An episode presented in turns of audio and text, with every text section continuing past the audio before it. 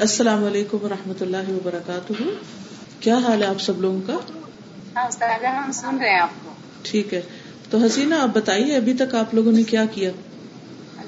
للہ ہم نے فیمل قرآن کورس کمپلیٹ کیا اپنا۔ اور اس کے بعد ہم نے رسول اللہ کا سو حدیث کا کورس کیے۔ اس میں سے کچھ حدیثیں نہیں تھیں۔ اور الحمد للہ اب ہم تعلیم القرآن کورس کر رہے ہیں ٹو تھاؤزینڈ سیون۔ اور ہم ابھی تیسرا جو جوز ہے وہ شروع کیے ہیں۔ الحمد للہ دو لیسن کمپلیٹ ہوئے ہمارے۔ اور تعلیم القرآن کورس جو ہے الحمد للہ ابھی چار سینٹر پر ہو رہا ہے۔ اور ابھی ان شاء پانچواں سینٹر بھی ٹوینٹی سکس سیپٹمبر کو شروع ہوگا ان شاء اللہ اوکے۔ تو آج کیا کیا آپ لوگوں نے یہاں پر؟ آج سارے اسٹوڈینٹ آپ کو سننے کے لیے یہاں جمع ہوئے ہیں۔ ہم نے اسٹارٹ میں کیرت کی اور اس کے بعد نے کا پریزنٹیشن ہم کو بتائے اور شگفتہ نے دو منٹ مجلس کے آداب بتائے اور الحمد للہ اب ہم آپ کو دیکھ رہے ہیں۔ چلیے تو ہم پھر آج کے لیے شروع کریں۔ انشاء اللہ انشاء اللہ اوکے انشاء اللہ نحمد ونسلی علی رسول کریم اما بعد، فاعوذ باللہ من الشیطان الرجیم، بسم اللہ الرحمن الرحیم. رب اشرح لي صدري ويسر لي امري واحلل عقدة من لساني يفقهوا قولي اللہ تعالیٰ کا ہم سب پر بہت بڑا احسان ہے کہ اس نے ہمیں قرآن مجید جیسی دولت عطا کی۔ حقیقت یہ ہے کہ دنیا میں کوئی بھی چیز قرآن کی طرح نہیں۔ اس زمین پر اللہ پاک کا کلام ہمارے لیے سب سے بڑی نعمت یہ اس کا ہم پر خاص احسان ہے کہ اس نے ہمیں اس کتاب کی محبت دی اور اس کو پڑھنے کی توفیق دی اور اس کے لیے محنت کرنے، قربانی کرنے کا جذبہ عطا کیا۔ یہ کتاب اندھیروں سے روشنی کی طرف لے جانے والی اس کے بغیر انسان کو نہ اپنی حقیقت سمجھ میں آتی اور نہ ہی دنیا کی حقیقت، نہ اس کائنات کی حقیقت، نہ اپنے انجام کی حقیقت۔ تو اس لیے جب تک یہ کتاب زندگی میں نہ ہو، اس کتاب سے انسان فائدہ نہ اٹھائے، انسان بہت بڑے خسارے میں ہے۔ تو اب یہ ہم پر ہے کہ ہم اس کتاب کا کیا حق ادا کرتے ہیں، ہم اس کو کتنی امپورٹینس دیتے ہیں۔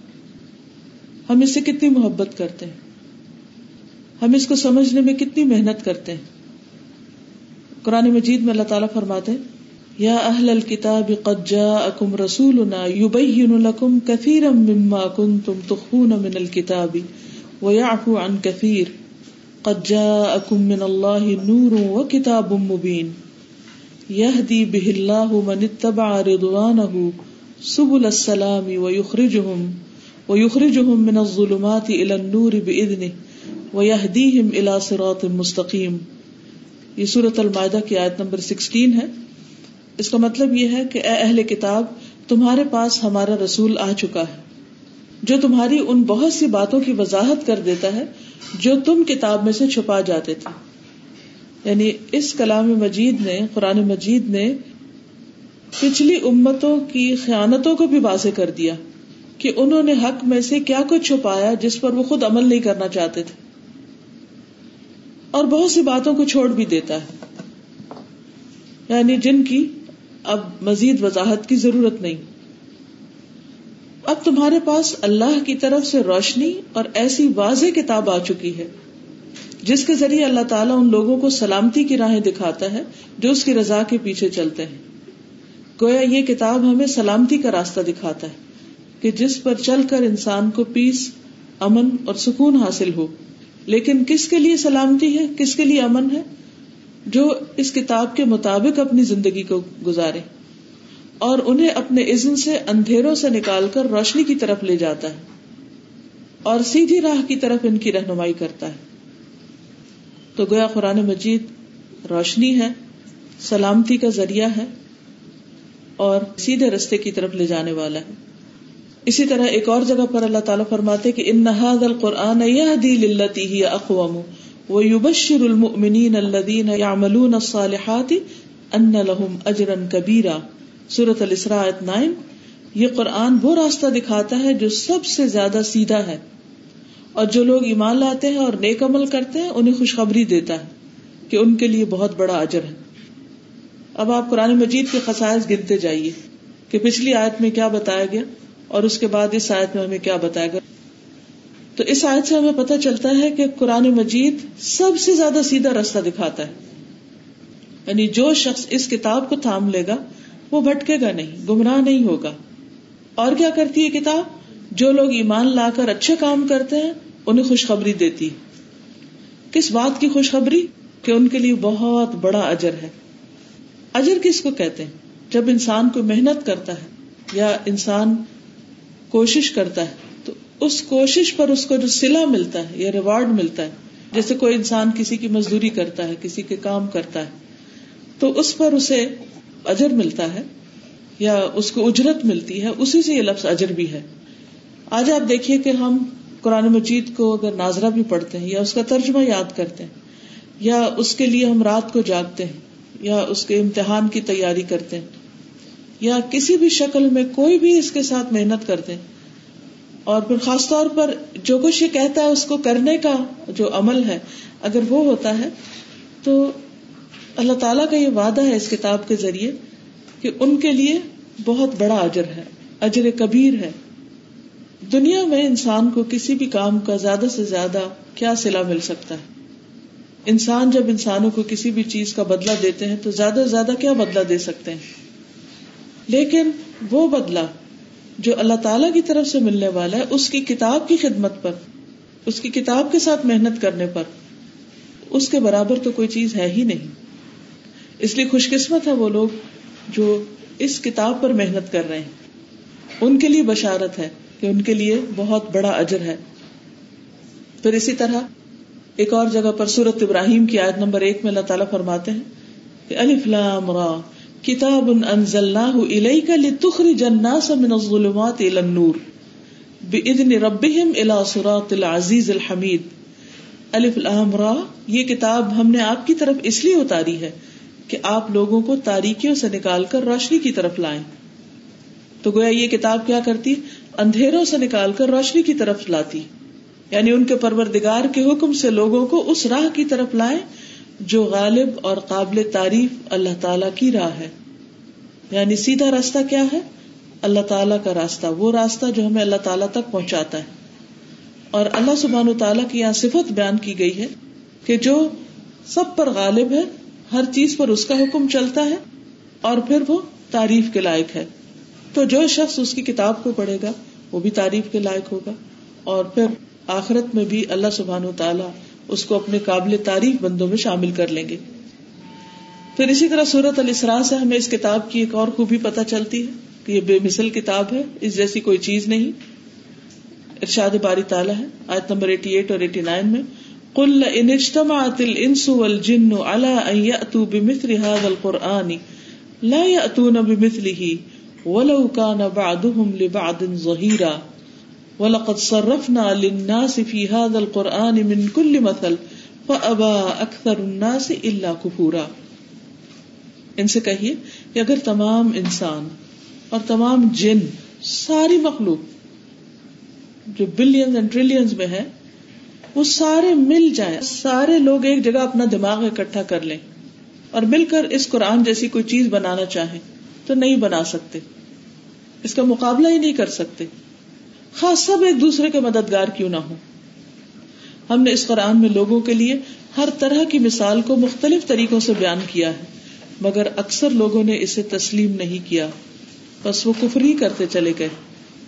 تو اس سے کیا پتا چلتا ہے کہ یہ کتاب ایک بے مثل کتاب ہے۔ ہم نے دنیا میں کتنی کتابیں پڑھی۔ بچپن سے جب سے ہوش سنبھالا، پڑھنا لکھنا سیکھا تو اس وقت سے لے کر آج تک اگر ہم گننے لگے تو شاید گن نہ سکے کہ کتنی کتابیں ہم پڑھ چکے لیکن قرآن مجید کو زندگی میں کتنی بار پڑھا پھر باقی کتابوں کو ہم نے سمجھ کر پڑھا، ان کو انجوائے کیا۔ قرآن مجید کو ہم نے کتنا سمجھا۔ پھر اسی طرح یہ کتاب عقل والوں کے لیے ایک بہت سبق آموز کتاب ہے۔ سورت سعد میں اللہ تعالیٰ فرماتے ہیں، کتاب ان انزل اللہ علیہ کا مبارک ان یہ کتاب جو ہم نے آپ کی طرف نازل کی ہے بہت برکت والی، بہت مبارک ہے۔ جو شخص اس کو پڑھتا ہے، جس گھر میں پڑھی جاتی ہے، جہاں پر یہ اتری تھی مکہ شہر میں، جس رات میں یہ اتری للت القدر، جس مہینے میں یہ اتری، رمضان کا مہینہ، جس نبی پر اتری یعنی محمد صلی اللہ علیہ وسلم، ان سب کے ساتھ برکتیں وابستہ ہیں۔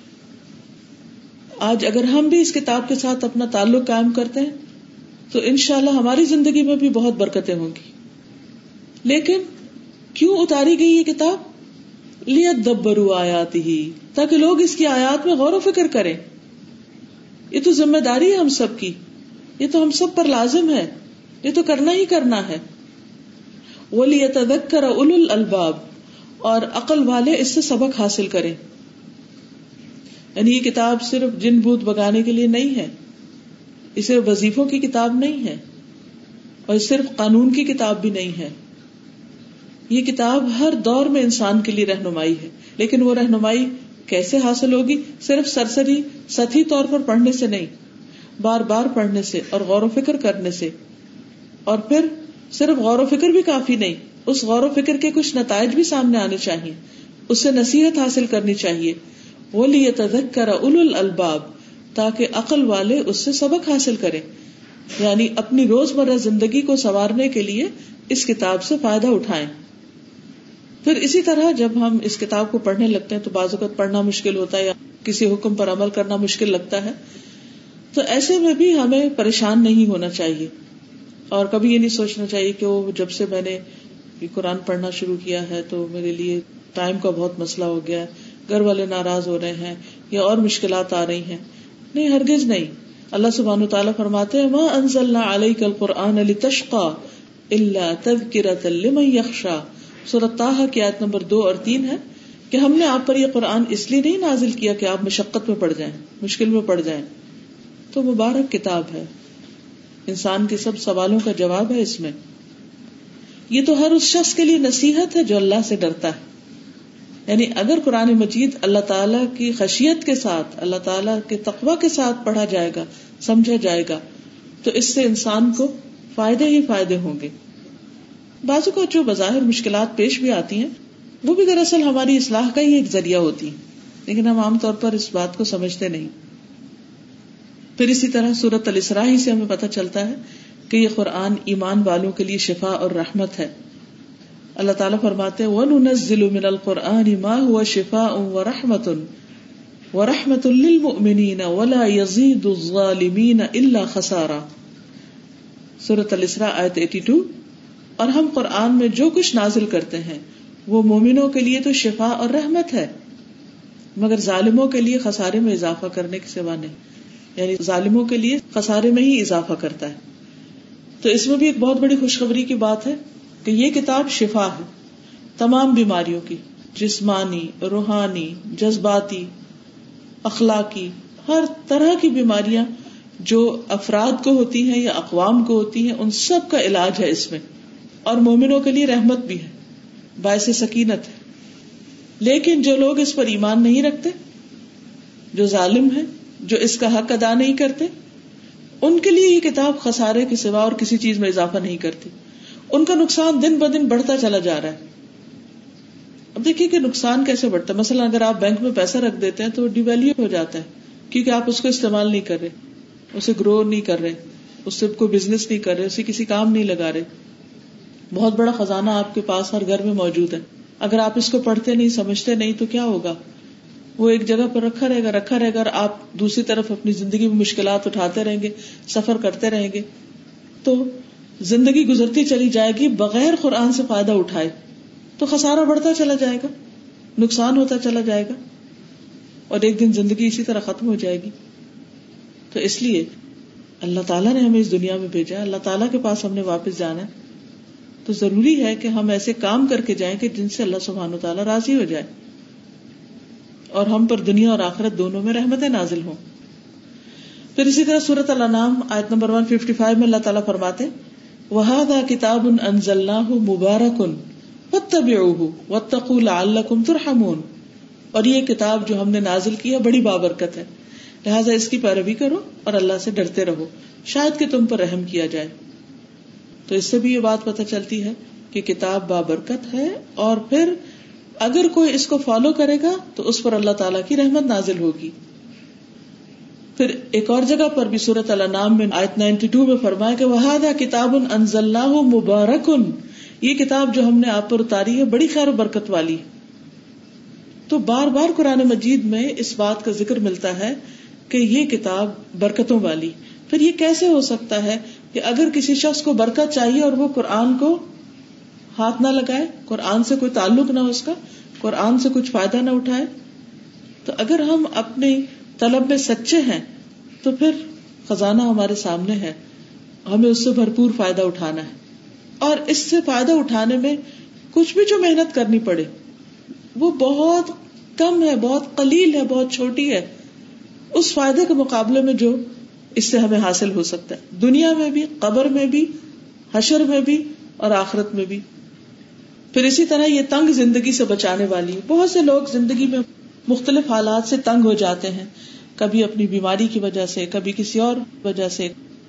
لیکن بنیادی طور پر ہوتا کیا ہے کہ ہماری زندگی میں دین نہیں ہوتا، اللہ کی کتاب کے ساتھ کوئی تعلق نہیں ہوتا، لیکن ہمیں اس بات کا خود بھی علم نہیں ہوتا۔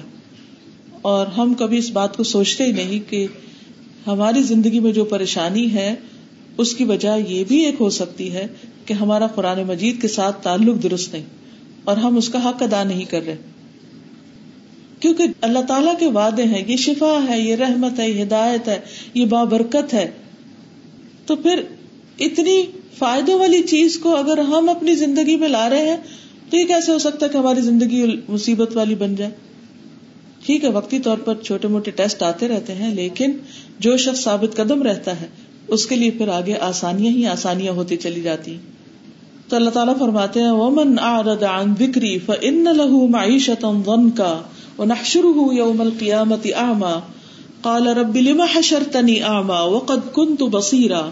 قال كذلك اتتك آياتنا فنسيتها وكذلك اليوم تنسى. اور جس نے میری نصیحت سے منہ پھیرا، تو بے شک اس کے لیے تنگ زندگی ہے۔ یعنی جو شخص اس قرآن سے منہ پھیرتا ہے تو اس کی دنیا کی زندگی بھی مشقت والی ہو جاتی، تنگ ہو جاتی۔ دلوں کی تنگی، گھر کی تنگی، آپس میں ایک دوسرے کے ساتھ تعلقات میں تنگی، بعض اوقات رسک میں تنگی، اور کئی قسم کی مشکلات انسان کی زندگی میں آتی۔ لیکن اگر قرآن مجید انسان کی زندگی میں شامل ہے، تو پھر تنگی میں بھی وسعت محسوس ہوتی۔ یہ بہت بڑی خوبی ہے اس کتاب کی کہ انسان اگر اکیلا ہے یا بیمار ہے یا کسی بھی قسم کی کوئی کمی ہے اس کی زندگی میں تو اس کا سینہ گھٹتا ہے یا پریشانی ہوتی ہے، تو اس کو اس پر پریشان ہونے کی ضرورت نہیں، کیونکہ اللہ کی کتاب موجود ہے اور اس کے اندر جو احکامات ہیں اور اس میں جو اجر اور ثواب کی بشارتیں ہیں اور وعدے ہیں، وہ ساری چیزیں انسان کے لیے آسانیاں پیدا کر دیتی۔ اس لیے اللہ تعالی کے وعدوں پر یقین رکھتے ہوئے اس کتاب سے منہ نہیں پھیرنا۔ کیونکہ اللہ تعالیٰ فرماتے جس نے میری نصیحت سے منہ پھیرا، تو بے شک اس کے لیے تنگ زندگی ہے، اور ہم اسے قیامت کے دن اندھا کر کے اٹھائیں گے۔ یعنی نہ صرف یہ کہ دنیا میں مشکل ہے، بلکہ آخرت میں بھی مشکل ہوگی۔ وہ کہے گا، اے میرے رب، تو نے مجھے اندھا کر کے کیوں اٹھایا؟ حالانکہ میں تو دیکھنے والا تھا۔ یعنی دنیا میں اچھی بلی میری نگاہ کام کرتی تھی اور میں سب کچھ دیکھتا تھا۔ تو اللہ تعالیٰ فرمائے گا، اسی طرح تیرے پاس ہماری آیات آئی تو تو انہیں بھول گیا اور اسی طرح آج تو بھلا دیا جائے گا۔ تو اللہ تعالیٰ ہمیں اس برے انجام سے بچائے کہ جو لوگ قرآن مجید کو یا تو پڑھتے ہی نہیں اور پیٹ پیچھے ڈالے رکھتے ہیں، یا پھر پڑھ کر ان پڑھ ہو جاتے ہیں۔ ایک دفعہ پڑھ لیا، سیکھ لیا اور اس کے بعد اس کو چھوڑ دیتے ہیں۔ تو اللہ تعالیٰ فرماتے کہ جیسے تو نے ہماری کتاب کو بھلا دیا، ایسے آج تجھے بھی بھلا دیا جائے گا۔ پھر اسی طرح یہ ہے کہ یہ کتاب جنت کی خوشخبری دینے والی بھی ہے۔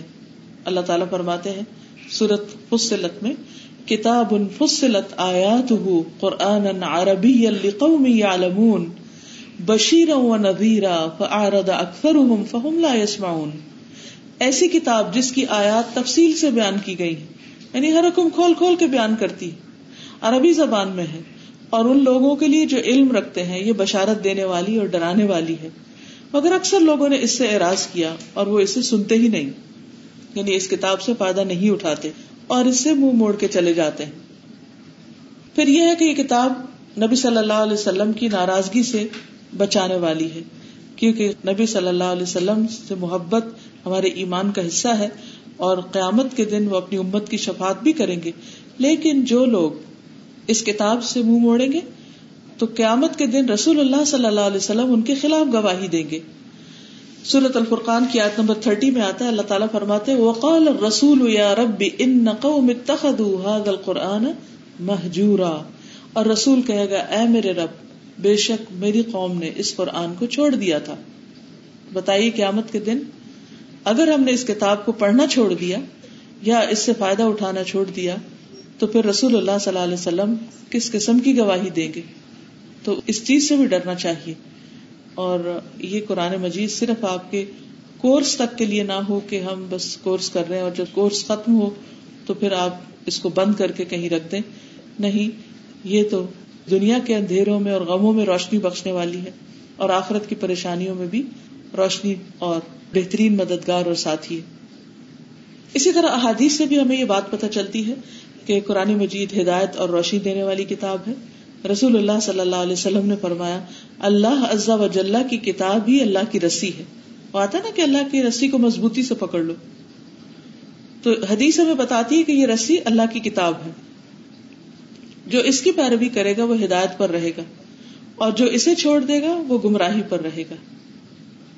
تو اب ہمیں اپنے آپ سے پوچھنا چاہیے، سوال کرنا چاہیے کہ کیا ہم اس کتاب کو پکڑے ہوئے ہیں یا چھوڑے ہوئے ہیں؟ روزانہ کی روٹین پر غور کیجیے کہ سارے دن میں قرآن مجید کے ساتھ کتنا تعلق ہوتا ہے؟ تلاوت میں، نمازوں کے اندر، اور غور و فکر، اور پڑھنے پڑھانے میں۔ تو جتنا جتنا ہمارا تعلق زیادہ ہوگا اس کتاب کے ساتھ، اتنا اتنا ہمیں فائدہ زیادہ ہوگا۔ پھر اسی طرح رسول اللہ صلی اللہ علیہ وسلم نے فرمایا، آگاہ رہو اے لوگو، میں ایک انسان ہوں۔ قریب ہے کہ میرے رب کا بھیجا ہوا میرے پاس آئے یعنی فرشتہ۔ تو میں اسے قبول کروں۔ یعنی روح قبض کرنے کے لیے آئے، تو میں لبیک کہہ دوں۔ اور میں تم میں دو بھاری چیزیں چھوڑے جا رہا ہوں۔ ان میں سے پہلی اللہ کی کتاب ہے، جس میں ہدایت اور نور ہے۔ تو تم اللہ کی اس کتاب کو پکڑے رکھو اور اس کے ساتھ مضبوطی سے جڑے رہو۔ اور آپ صلی اللہ علیہ وسلم نے اللہ کی کتاب پر بہت زور دیا اور اس کی بہت رغبت دلائی۔ یعنی اپنی امت کو آخری دنوں میں یہ تلقین کی کہ تم اس کتاب کو پکڑے رکھنا۔ پھر آپ نے فرمایا، دوسری چیز میرے اہل بیت ہے میں تم لوگوں کو اپنے اہل بیت کے بارے میں اللہ کی یاد دلاتا ہوں یعنی ان کے ساتھ حسن سلوک کرنا۔ میں تم لوگوں کو اپنے اہل بیت کے بارے میں اللہ کی یاد دلاتا ہوں۔ میں تم لوگوں کو اپنے اہل بیت کے بارے میں اللہ کی یاد دلاتا ہوں کہ ان کے ساتھ اچھا رویہ اختیار کرنا، ان کے ساتھ اچھا معاملہ کرنا۔ تو حقیقت یہ ہے کہ اگر ہم اس کتاب کے ساتھ تعلق رکھتے ہیں تو اس میں دراصل ہمارا اپنا ہی فائدہ ہے۔ اور اگر ہم اسے چھوڑ دیتے ہیں، تو اس کو چھوڑنا ایسا ہی ہے کہ جیسے کوئی شخص اندھیرے میں کھڑا ہو اور اپنا چراغ بجھا دے۔ یا تنگی اور مشکل میں ہو یا کسی گرم اور بند کمرے میں وہاں سے اے سی بند کر دے۔ یا اسی طرح جو چیز اس کو راحت دینے والی ہے، اس کو ایک طرف کر دے۔ تو اس کتاب کے ساتھ خیر ہی خیر ہے۔ اور اس کو بند کر کے رکھنے کا مطلب یہ ہے کہ ہم نے اپنے لیے خیر کے دروازے خود ہی بند کر دیے۔ پھر یہ ہے کہ جو شخص اللہ کی کتاب اور رسول اللہ صلی اللہ علیہ وسلم کی سنت کو تھامے رکھے گا، وہ کبھی بھی گمراہ نہیں ہوگا۔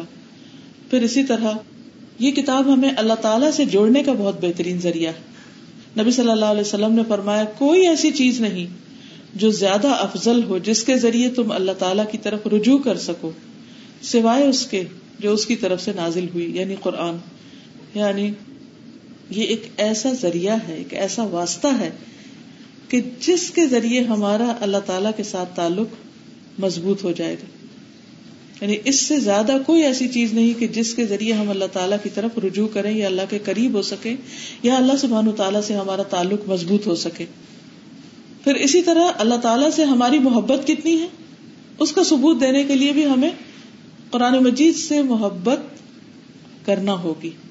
کیونکہ اللہ تعالیٰ صرف ہماری باتوں پہ نہیں جائیں گے کہ ہم دعوے کرتے ہیں کہ اللہ ہمیں آپ سے بڑی محبت ہے۔ نہیں، ہمیں ثابت کرنا ہوگا کہ واقعی محبت ہے۔ اور اگر محبت ہے تو کیا کرنا چاہیے؟ نبی صلی اللہ علیہ وسلم نے فرمایا، جو آدمی اللہ تعالیٰ اور اس کے رسول صلی اللہ علیہ وسلم سے محبت کرنا پسند کرتا ہے، اسے قرآن مجید کی تلاوت مصحف سے دیکھ کر کرنی چاہیے۔ یعنی باقاعدہ کتاب کو اپنے ہاتھ میں اٹھانا چاہیے اور اس کو پڑھنا چاہیے۔ اور دیکھ کر تلاوت کرنی چاہیے، کیونکہ بعض اوقات ہمیں کچھ چیزیں حفظ ہوتی ہیں۔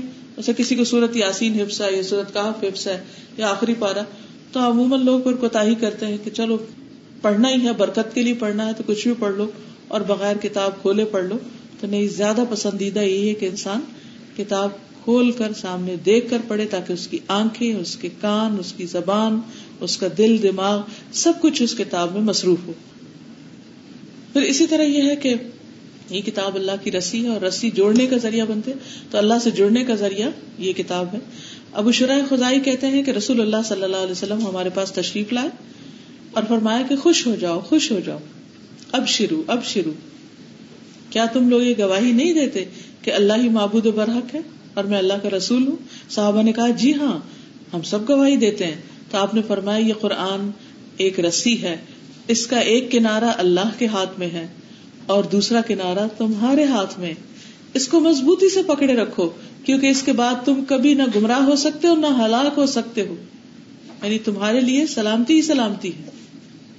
اب آپ دیکھیے کہ کتنی خوبصورت مثال سے بات سمجھائی گئی کہ اللہ تعالیٰ کے ساتھ تعلق کا مطلب کیا ہے۔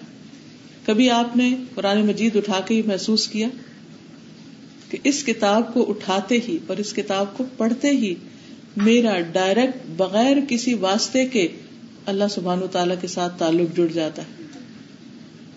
اب دیکھیے دنیا میں ہمیں جس سے محبت ہوتی ہے تو ہم کیا کرتے ہم سیل فون اٹھاتے اور فوراً کال کرتے فوراً لگاتے اور دوسری طرف سے اگر کال مل جائے کنیکشن جڑ جائے، تو ہم کس قدر خوش ہوتے ہیں۔ پھر ہمارا دل نہیں چاہتا کہ وہ ختم ہو اور ہم فری پیکج لیتے رہتے ہیں تاکہ جی بھر کے باتیں کر سکیں۔ اسی طرح اللہ سبحان تعالی کے ساتھ ڈائریکٹ براہ راست تعلق جڑ جاتا ہے جب ہم اس کتاب کو اٹھاتے فوراً کنیکشن لگ جاتا ہے اور فوراً دوسری طرف سے جواب آنے لگتے ہیں۔ پھر اسی طرح عبداللہ فرماتے ہیں کہ اس سیدھے راستے پر آمد و رفت رہتی ہے۔ یعنی انسان چلتا رہتا ہے۔ یہاں شیاتین آتے اور بلند آواز سے کہتے ہیں، اللہ کے بندے دوسرے رستے پہ آ جاؤ۔ تم اللہ کی رسی کو مضبوطی سے تھام لو۔ بے شک اللہ کی رسی قرآن ہے۔ تو مطلب اس کا کیا ہے کہ جب انسان کسی رستے پر چلتا ہے تو شیطان آ جاتا وہ اس کو اس سے ہٹانے کی کوشش کرتا ہے۔ تو پھر ہمیں کیا کرنا چاہیے؟ اس کے پیچھے جانے سے بچنے کے لیے قرآن مجید کو پکڑ لینا چاہیے۔ اور کوشش کے ساتھ سیدھے رستے پر چلتے رہنا چاہیے۔ یہ اسی وقت ہوگا جب ہمارا تعلق قرآن مجید کے ساتھ مضبوط ہوگا۔ اس کے بغیر نہیں ہو سکتا۔ آپ دیکھیے کہ ہر روز جب صبح ہوتی تو شیاتین اپنے کام میں بھاگ دوڑ میں لگ جاتے ہیں اور ہر طریقے سے بھٹکانے کی کوشش کرتے۔ ہیں لیکن جو شخص اس کتاب کو تھام لیتا ہے تو وہ شیطان کی چالوں اور اس کے داؤ سے محفوظ رہتا ہے۔ پھر اسی طرح نواز بن سمان کہتے ہیں کہ رسول اللہ صلی اللہ علیہ وسلم نے فرمایا، اللہ تعالیٰ نے ایک مثال بیان فرمائی ہے کہ ایک سرات مستقیم ہے جس کی جانب دیواریں ہیں یعنی راستہ اور دوسری دو طرف دیواریں ہیں۔ ان دیواروں میں کھلے ہوئے دروازے ہیں، جیسے کوریڈور ہوتا ہے، اور دروازوں پر پردے لٹک رہے ہیں۔ اور راستے کے مرکزی دروازے پر یعنی سینٹرل ڈور پر ایک دائی کھڑا ہے، لوگوں کو کہہ رہا ہے کہ سب کے سب اس میں داخل ہو جاؤ، دائیں بائیں نہیں جانا۔ اور ایک دائی راستے کے بیچ میں پکار ہے، جیسے پولیس آ جاتی ہے نا، جب ٹریفک بلاک ہوتی ہے یا جاری ہوتی ہیں گاڑیاں تو، یا اشارے کبھی لائٹ جانے سے بند ہو جاتے ہیں، تو وہ بیچ میں آپ کو پورا بتاتے ہیں، رائٹ جائیں، اب آپ رک جائیں، اب آپ چل پڑے تو اس پولیس مین کو یاد کر لیجیے اسی طرح جو دین کی طرف بلانے والے ہوتے ہیں، ان کا بھی کام ایسا ہی ہوتا ہے کہ وہ اس ٹریفک کو کنٹرول کر رہے ہوتے ہیں کہ کدھر جانا ہے اور کدھر نہیں جانا۔ تو جو لوگ ان کی سن لیتے ہیں وہ حادثے سے بچ جاتے ہیں اور جو ان کی نہیں سنتے اپنی مرضی کرتے ہیں وہ حادثے کا شکار ہو جاتے ہیں۔ بہرحال، آپ نے فرمایا کہ ایک دائی راستے کے بیچ میں پکار رہا ہے۔ جب کوئی شخص ان میں سے کوئی دروازہ کھولنا چاہتا ہے، تو اس سے کہتا ہے اسے مت کھولنا۔ اس لیے کہ اگر تم نے اسے کھول لیا تو اس میں داخل ہو جاؤ گے۔ تو سرات مستقیم کیا ہے؟ وہ راستہ، وہ کوریڈور کیا ہے؟ اسلام ہے۔ دیوار سے مراد اللہ کی حدود ہے کھلے دروازے اللہ کی حرام کردہ چیزیں۔ اور راستے کے مرکزی دروازے پر جو دائی ہے وہ قرآن کریم ہے، جو گائیڈ کر رہا ہے۔ اور راستے کے این بیچ میں جو دائی ہے وہ ہر مسلمان کے دل میں اللہ کا ایک واعظ ہے، ضمیر ہے انسان کا، جو اس کو مسلسل بتاتا ہے کہ صحیح کیا، غلط کیا۔ اور اگر انسان غلط بول جاتا ہے کہہ جاتا ہے، تو فوراً اس کے اندر ایک گھنٹی بج اٹھتی۔ اب دیکھیے، جب فائر الارم بجتا ہے تو ہم سوئے تھوڑی رہ جاتے ہیں، یا ہم پھر آرام سے تھوڑی بیٹھے رہتے ہیں۔ کیا کرتے ہیں؟ فوراً ہم وہ جگہ خالی کر دیتے ہیں جہاں پر آگ کا اندیشہ ہو۔ تو قرآن مجید بھی تو بشیر و ندیرہ ہے۔ ایک طرف خوشخبری دیتا ہے اور دوسری طرف ڈراتا بھی، خبردار کرنے والا ہے۔ تو اس لیے ہمیں زندگی کے اس راستے پر چلتے وقت حرام چیزوں سے بھی بچنا ہے۔ اللہ کی حدود کی بھی طرف توجہ رکھنی ہے۔ قرآن مجید کو تھام کے رکھنا ہے۔ اور پھر اپنے ضمیر کی آواز کو بھی سنتے رہنا لیکن ضمیر کی آواز کس کی صحیح ہوگی جو قرآن کا علم رکھتا ہوگا اس کی روشنی میں ضمیر کام کرے گا پھر اسی طرح یہ کتاب انسان کی عقل کو بھی تیز کرتی اور دلوں کو کھول دینے والی کتاب ہے کاب بیان کرتے ہیں قرآن کو لازم پکڑو کیونکہ قرآن عقل کی تیزی، حکمت کی روشنی اور علم کا سر چشمہ ہے۔ اور اللہ کی طرف سے نازل ہونے والی کتابوں میں سب سے نئی کتاب ہے یعنی آخری کتاب ہے۔ اللہ تعالیٰ نے تورات میں یہ بات فرمائی ہے کہ اے محمد صلی اللہ علیہ وسلم، میں تم پر جدید تورات نازل کروں گا، جو نابینا آنکھوں، بہرے کانوں اور غفلت میں پڑے ہوئے دلوں کو کھول دے گی۔ تو یہ کتاب دراصل ایسی روشنی آنکھوں کو دیتی ہے کہ جس سے انسان کو اچھا برا نظر آنے لگتا ہے۔ اور انسان کے کانوں سے غفلت کے پردے ہٹ جاتے ہیں۔ نصیحت سننے لگتا ہے انسان اور دل بھی اس کا جاگ اٹھتا ہے۔ پھر اسی طرح اس کا پڑھنا باعث سکون بھی ہے۔ بہت سے لوگ آج سکون کی تلاش میں رہتے ہیں۔ کوئی کہتا ہے مجھے نیند نہیں آتی۔ کسی کو ویسے ہی کوئی گھبراہٹ ہوتی کسی کو کوئی پینک اٹیک ہوتا ہے۔ کوئی کسی طرح کی ذہنی پریشانی میں مبتلا ہے۔ کوئی نفسیاتی بیماریوں کا شکار ہے۔ تو اس کا حل بھی یہی ہے کہ قرآن مجید کے ساتھ ایک مضبوط تعلق قائم کیا جائے۔ رسول اللہ صلی اللہ علیہ وسلم نے فرمایا، جو لوگ اللہ کے گھروں میں سے کسی گھر میں اللہ کی کتاب کی تلاوت کرتے ہیں اور اس کی تعلیم میں مصروف ہوتے ہیں، ان پر سکینت نازل ہوتی ہے، رحمت انہیں ڈھانپ لیتی ہے اور فرشتے انہیں گھیر لیتے ہیں۔ اور اللہ تعالیٰ ان کا ذکر اپنے پاس موجود فرشتوں میں کرتے ہیں۔ تو آپ دیکھیے، اکٹھے بیٹھ کر پڑھنے کا کتنا فائدہ ہے۔ یعنی ویسے تو آپ گھر میں بھی آڈیو سن سکتے ہیں یا اکیلے بیٹھ کے خود بھی تلاوت کر سکتے ہیں یا کسی سے ون آن ون بیس پہ پڑھ سکتے ہیں۔ لیکن جب آپ جمع ہوتے ہیں، تو پھر اس جمع ہونے میں بہت برکتیں اور رحمتیں اور پھر جمع ہو کر بھی تلاوت بھی کرتے ہیں اور تعلیم میں مصروف ہوتے ہیں۔ یتلون کتاب اللہ وہ یتدا رسون تو اس لیے یہ نہیں سوچنا چاہیے اچھا میں آج کا لیسن گھر میں ہی کر لوں گی یا اکیلے کر لوں گی۔ نہیں، ہمیں مل جل کے پڑھنا ہے۔ اس سے بہت سارے فائدے بے شمار۔ تو اس پر بھی کائم رہنا ہے۔ پھر یہ کہ یہ کتاب ایمان بڑھانے کا ذریعہ ہے۔ اکثر لوگ یہ شکوا کرتے ہیں، میرا ایمان کا لیول ڈاؤن ہو رہا ہے۔ کچھ دل میں روشنی نہیں لگ رہی، کوئی اسپارک نہیں ہے۔ تو اس کی وجہ کیا ہوتی ہے کہ قرآن مجید سے تعلق کمزور ہوتا ہے۔ جس شخص کا قرآن مجید کے ساتھ تعلق مضبوط ہو، جو تلاوت پابندی کے ساتھ کرتا ہو، اس کا ایمان کا لیول ڈاؤن ہو ہی نہیں سکتا۔ ایسا شخص سیلف موٹیویٹڈ ہوتا ہے۔ اور سیلف موٹیویٹ کا مطلب یہ ہے کہ چونکہ قرآن اس کے اندر ہے، تو قرآن اس کو موٹیویٹ کرتا رہتا ہے۔ اللہ تعالیٰ فرماتے ہیں ان المؤمنون الذين اذا ذكر الله وجلت قلوبهم واذا تليت عليهم اياته زادتهم ایمانا وعلى ربهم يتوكلون سچے مومن تو وہ ہیں کہ جب ان کے سامنے اللہ کا ذکر کیا جائے تو ان کے دل کانپ اٹھتے ہیں۔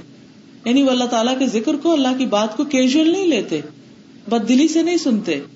اور جب اللہ کی آیات انہیں سنائی جاتی ہیں تو ان کا ایمان بڑھ جاتا ہے۔ اور وہ اپنے رب پر بھروسہ رکھتے ہیں۔ یعنی ان کا توکل بڑھ جاتا ہے اور انہیں ہر اعتبار سے زندگی کے ہر معاملے میں ایک سکون اور اطمینان کی کیفیت ہوتی وہ اپنے معاملات اللہ تعالی کے سپرد کر دیتے ہیں۔ تو اس کے بہت زیادہ فائدے اس کتاب کو پڑھنے کے، کہ ایک تو انسان کا دل کانپتا ہے۔ اچھا اب دیکھیے کہ جسم کے باقی حصوں کی تو آپ ایکسرسائز کر لیتے ہیں۔ اسٹریچز کر لیتے ہیں، ہاتھ پاؤں اوپر نیچے کر لیتے ہیں، بہت کچھ کر لیتے ہیں۔ لیکن دلوں کی ایکسرسائز کیسے ہوگی؟ دل کس طرح ہلائے جائیں گے؟ دل کس طرح ہلیں گے اپنی جگہ سے اور دل کس طرح جاگیں گے؟ تو اس کا نسخہ بھی قرآن مجید کو پڑھنا ہے کہ جب انسان قرآن پڑھتا ہے تو دل کبھی جھوم اٹھتا ہے، کبھی خوف زیادہ ہو جاتا ہے، کبھی انسان کا دل پگھلنے لگتا ہے تو آنسو کی شکل میں بہنے لگتا ہے، کبھی کسی طرح اور کبھی کسی طرح۔ اور پھر ایمان میں لازمن اضافہ ہوتا ہے۔ وہ ادا تلیت علیہم آیات زیادت ہم ایمان ان کا ایمان لازمی بڑھتا ہے۔ اب تلیت علیہم کہ کوئی ان کو پڑھ کے سنا رہا ہوتا ہے، جس سے ان کا ایمان بڑھتا ہے۔ تو ایک تو یہ کہ خود تلاوت کرنا اور ایک یہ کہ کسی سے سننا۔ تو جب انسان سنتا ہے تو ایمان بڑھتا ہے۔ جیسے اگر آپ حرم میں جائیں، حج عمرہ کریں تو اس سے بھی آپ کا ایمان بڑھتا ہے۔ اچھا اب آپ دیکھیے کہ اس میں بھی ان لوگوں کے اندر زیادہ ہلچل مچتی ہے جن کو مانا سمجھ آ رہا ہوتا ہے۔ اور اگر آپ کو سمجھ نہ آ رہا تو بھی انسان کے اندر قرآن اتر رہا ہوتا ہے، لیکن جب قرآن مجید سمجھ آتا ہے تو پھر انسان کا ایمان بڑھنے کے ساتھ ساتھ اپنے رب پر توکل بھی بڑھ جاتا ہے، بھروسہ زیادہ ہو جاتا ہے۔ جند بن عبداللہ اور ابن عمر کہتے ہیں کہ ہم نے ایمان سیکھا، پھر ہم نے قرآن سیکھا، جس سے ہمارے ایمان میں اور اضافہ ہوا۔ پھر اسی طرح عبداللہ بن مسعود کہتے ہیں، جو شخص علم حاصل کرنا چاہتا ہے، اسے چاہیے کہ قرآن میں غور و فکر کرے۔ اس لیے کہ اس میں پہلے اور پچھلے تمام علوم موجود ہیں۔ یعنی اگر واقعی عالم بننا چاہتے ہو، تو اس کے لیے ضروری ہے کہ قرآن مجید سے گہرا تعلق ہو اور اس میں غور و فکر اور تدبر کی صلاحیت ہو۔ پھر یہ کتاب ایسی ہے کہ جسے حدیث میں آتا ہے کہ پانی نہیں دھو سکے گا۔ یعنی کوئی اس کو مٹا نہیں سکے گا، اس میں تحریف نہیں کر سکے گا اور انسان اس کو جتنا بھی پڑھے جتنا بھی اس کو یاد کر لیں، اتنا ہی ان کے لیے فائدہ۔ اب دیکھیے کہ باقی کتابیں جو کاغذوں میں لکھی ہوتی ہے کمپیوٹر پہ لکھی ہوتی ہے کمپیوٹر کے اندر فائل جو ہوتی ہے جو وائرس آتا ہے تو کریش ہو جاتی ہیں، ان کے اندر جو لکھا ہوتا ہے ڈاٹا وہ ضائع ہو جاتا ہے۔ اسی طرح اگر کتابیں ہیں تو کوئی جلا دے یا مٹا دے تو وہ پاسبل ہے۔ لیکن اس کتاب کے اتنے حفاظ موجود ہیں اتنے لوگوں نے اپنے سینے میں اس کو محفوظ کر رکھا ہے کہ کوئی سینے سے نکال کے تو مٹانے سے رہا۔ تو اللہ تعالیٰ نے اس کی حفاظت کا ذمہ لیا ہے۔ پھر اسی طرح یہ ہے کہ قرآن مجید جسمانی بیماریوں کا بھی علاج ہے۔ حضرت عائشہ کہتی ہے کہ ایک رسول اللہ صلی اللہ علیہ وسلم ایک مرتبہ ان کے پاس تشریف لائے تو دیکھا کہ ایک عورت حضرت عائشہ رضی اللہ تعالیٰ عنہا کو دم کر رہی۔ آپ نے فرمایا، کتاب اللہ یعنی قرآن مجید کے ساتھ اس کا علاج کرو۔ یعنی یہ کتاب انسان کی روحانی بیماریوں اور ایون جسمانی بیماریوں کے لیے بھی شفا ہے۔ پھر گھروں میں برکت کا ذریعہ ابو ہرارا کہتے ہیں کہ قرآن پڑھنے کی وجہ سے گھر اپنے رہنے والوں کے لیے کشادہ ہو جاتا ہے، کھلا ہو جاتا ہے۔ یعنی دیواریں تو وہی رہتی ہے سائز وہی ہوتا ہے، لیکن جو دلوں میں خوشی ہوتی ہے، اچھے اخلاق ہوتے ہیں، اس کی وجہ سے گھر والے ایک دوسرے کے قریب آ جاتے اور اگر دلوں کی دوری ہو تو بڑے بڑے گھروں میں بھی انسان کا دل گھٹتا ہے۔ پھر فرمایا کہ جس گھر میں قرآن پڑھا جاتا ہے، اس میں فرشتے حاضر ہوتے ہیں۔ شیاتین اس گھر کو چھوڑ دیتے ہیں۔ بعض لوگوں کو جنات کی شکایت ہوتی ہے جادو کی شکایت ہوتی ہے اس کا علاج بھی یہی کہ مسلسل آپ تین دن قرآن مجید پڑھیے اور اس کو مکمل کیجیے، پھر پھر دوبارہ پڑھیے اور مکمل کیجیے، پھر دوبارہ پڑھیے اور مکمل کیجیے۔ تین دفعہ اگر آپ یہ کر لیں تو آپ دیکھیں گے کہ شاطین اور جنات سب اس جگہ کو چھوڑ دیں گے کیونکہ یہ ان کے مزاج اور مرضی کے خلاف ہے۔ اور اس گھر میں خیر و برکت بڑھ جاتی ہے۔ اور قرآن نہ پڑھنے کی وجہ سے گھر اپنے رہنے والوں کے لیے تنگ ہو جاتا ہے۔ فرشتے اس کو چھوڑ دیتے ہیں۔ یعنی جس گھر میں قرآن مجید نہیں پڑھا جاتا، فرشتے وہاں سے چلے جاتے ہیں۔ شیاتین اس میں بسیرا کر لیتے ہیں اور اس کی خیر و برکت بہت کم ہو جاتی۔ یہ سنن دارمی کی روایت ہے۔ یعنی ابو حرارا یہ کہا کرتے تھے۔ پھر یہ تو سب جانتے کہ قرآن مجید سیکھنا دنیا کی سب چیزوں سے زیادہ بہتر ہے۔ اقبا بن عامر کہتے ہیں کہ رسول اللہ صلی اللہ علیہ وسلم اس حال میں تشریف لائے کہ ہم صفا میں تھے۔ آپ نے فرمایا، کیا تم میں سے کوئی یہ پسند کرتا ہے کہ وہ روزانہ صبح بتان یا عقیق کی طرف جائے؟ اور وہاں سے بغیر کسی گناہ اور بغیر کسی قطع رحمی کے دو بڑے بڑے کوہان والی اونٹنیاں لے آئے۔ ہم نے عرض کیا، اللہ کے رسول صلی اللہ علیہ وسلم ہم اس کو بہت پسند کرتے ہیں۔ تو آپ نے فرمایا، کیا تم میں سے کوئی صبح مسجد کی طرف نہیں جاتا کہ اللہ کی کتاب کی دو آیتیں خود سیکھے یا سکھائے؟ بس دو آیتیں۔ حفظ کر لے یا ترجمہ پڑھ لے یا کسی بھی طرح، یہ اس کے لیے دو اونٹنیوں سے بہتر ہے دو مرسڈیز سے بہتر ہے، دو بڑی کاروں سے بہتر ہے، اور تین تین سے بہتر ہے اور چار چار سے بہتر ہے۔ اس طرح آیتوں کی تعداد اونٹنیوں کی تعداد سے بہتر ہے۔ یعنی کتنی لینا چاہتے ہو؟ تمہارے اپنے ہاتھ میں ہے۔ باقی اونٹنیاں خریدنے کے لیے، گاڑیاں خریدنے کے لیے تو سالوں محنت کرنی پڑے گی اور کچھ لوگ قسطوں پہ لے رہے ہوتے ہیں اور انسٹالمنٹس پہ اور کئی قسم کی مشکلات کا شکار ہوتے ہیں۔ لیکن اس کے مقابلے میں ہمیں اللہ کے رسول صلی اللہ علیہ وسلم کا یہ وعدہ کیوں سچا نہیں نظر آتا؟ اگر ہمیں یہ سچ معلوم ہو تو ہم اپنے سبق بھی خوشی سے یاد کریں اور ہم جو کچھ پڑھے اس کو غنیمت جان کر اور شکر ادا کر کے کہ اللہ تعالیٰ شکر ہے کہ نے ہمیں ایسا موقع فراہم کیا کہ ہمیں زیادہ سے زیادہ قرآن مجید کے ساتھ جڑنے کا موقع مل گیا اور زیادہ سے زیادہ آخرت کا اجر کمانے کا بھی۔ پھر ایسے لوگوں کا ایمان قابل تعجب ہے کہ جو قرآن کو صرف دیکھ کر اس سے محبت کریں اور اس کو پڑھیں۔ ایسے لوگ اللہ کے خاص لوگ ہیں وی آئی پیس ہیں۔ جیسے حدیث میں آتا ہے، حضرت انس سے مروی ہے کہ لوگوں میں سے کچھ لوگ اہل اللہ ہوتے ہیں۔ تو پوچھا گیا آپ صلی اللہ علیہ وسلم سے کہ وہ کون ہوتے ہیں؟ فرمایا، قرآن والے۔ وہ اہل اللہ اور اس کے خاص لوگ ہوتے ہیں۔ اب دیکھیے کہ دنیا میں ہم سب چاہتے ہیں کہ ہمیں کوئی امپورٹینس ملے۔ اچھا، ہر شخص اپنے گھر میں توجہ چاہتا ہے، ماں باپ سے توجہ چاہتا ہے، شوہر سے توجہ چاہتے ہیں۔ ہر شخص چاہتا ہے کہ اس کی کوئی قدر کرنے والا ہو۔ لیکن جو شخص اللہ کی کتاب پڑھنے لگتا ہے، تو اللہ سبحان تعالیٰ اس کی قدر فرماتے ہیں۔ اور پھر ایسے لوگ اللہ کے بہت خاص لوگ ہوتے ہیں۔ تو اس میں کچھ مشکل ہے اگر ہم خاص بننا چاہیں تو ہم بھی قرآن مجید کے ساتھ اپنا تعلق بڑھا لیں۔